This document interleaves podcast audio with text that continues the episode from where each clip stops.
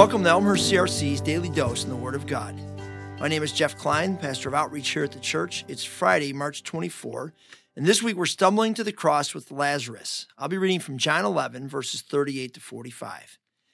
Jesus was still angry as he arrived at the tomb, a cave with a stone rolled across its entrance. Roll the stone aside, Jesus told them. But Martha, the dead man's sister, protested, Lord, he's been dead for four days. The smell will be terrible. Jesus responded, Didn't I tell you you would see God's glory if you believe? So they rolled the stone aside. Then Jesus looked up to heaven and said, Father, thank you for hearing me. You always hear me, but I said it out loud for the sake of all these people standing here, so that they will believe you sent me. Then Jesus shouted, Lazarus, come out. And the dead man came out, his hands and feet bound in grave cloths, his face wrapped in a headcloth. Jesus told them, Unwrap him and let him go.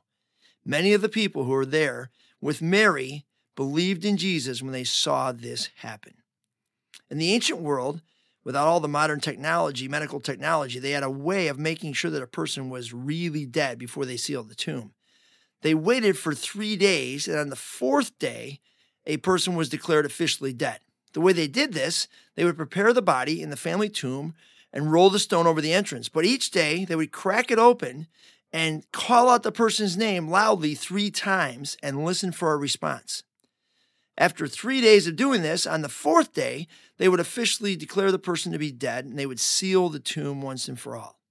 Earlier in this story in John 11, we find out that Jesus waited where he was for a couple more days, even after he found out Lazarus was sick. And he arrives on purpose on the fourth day because he knows then the Jews would have declared Lazarus officially dead and gone. After dealing with Mary and Martha and all the mourners, Jesus has them roll back the stone. Martha objects, telling Jesus it's going to really smell after four days, Jesus.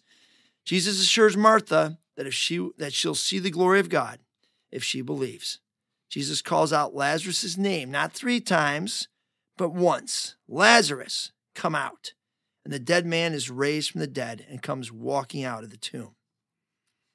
You know, every human being on the face of the earth is born spiritually dead, lost, separated from God.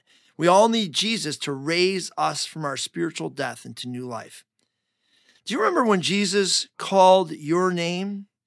When did you step out of your tomb? Can you remember when you first heard Jesus call your name? Just like in the case of Lazarus, Jesus raising us from the dead spiritually brings glory to God.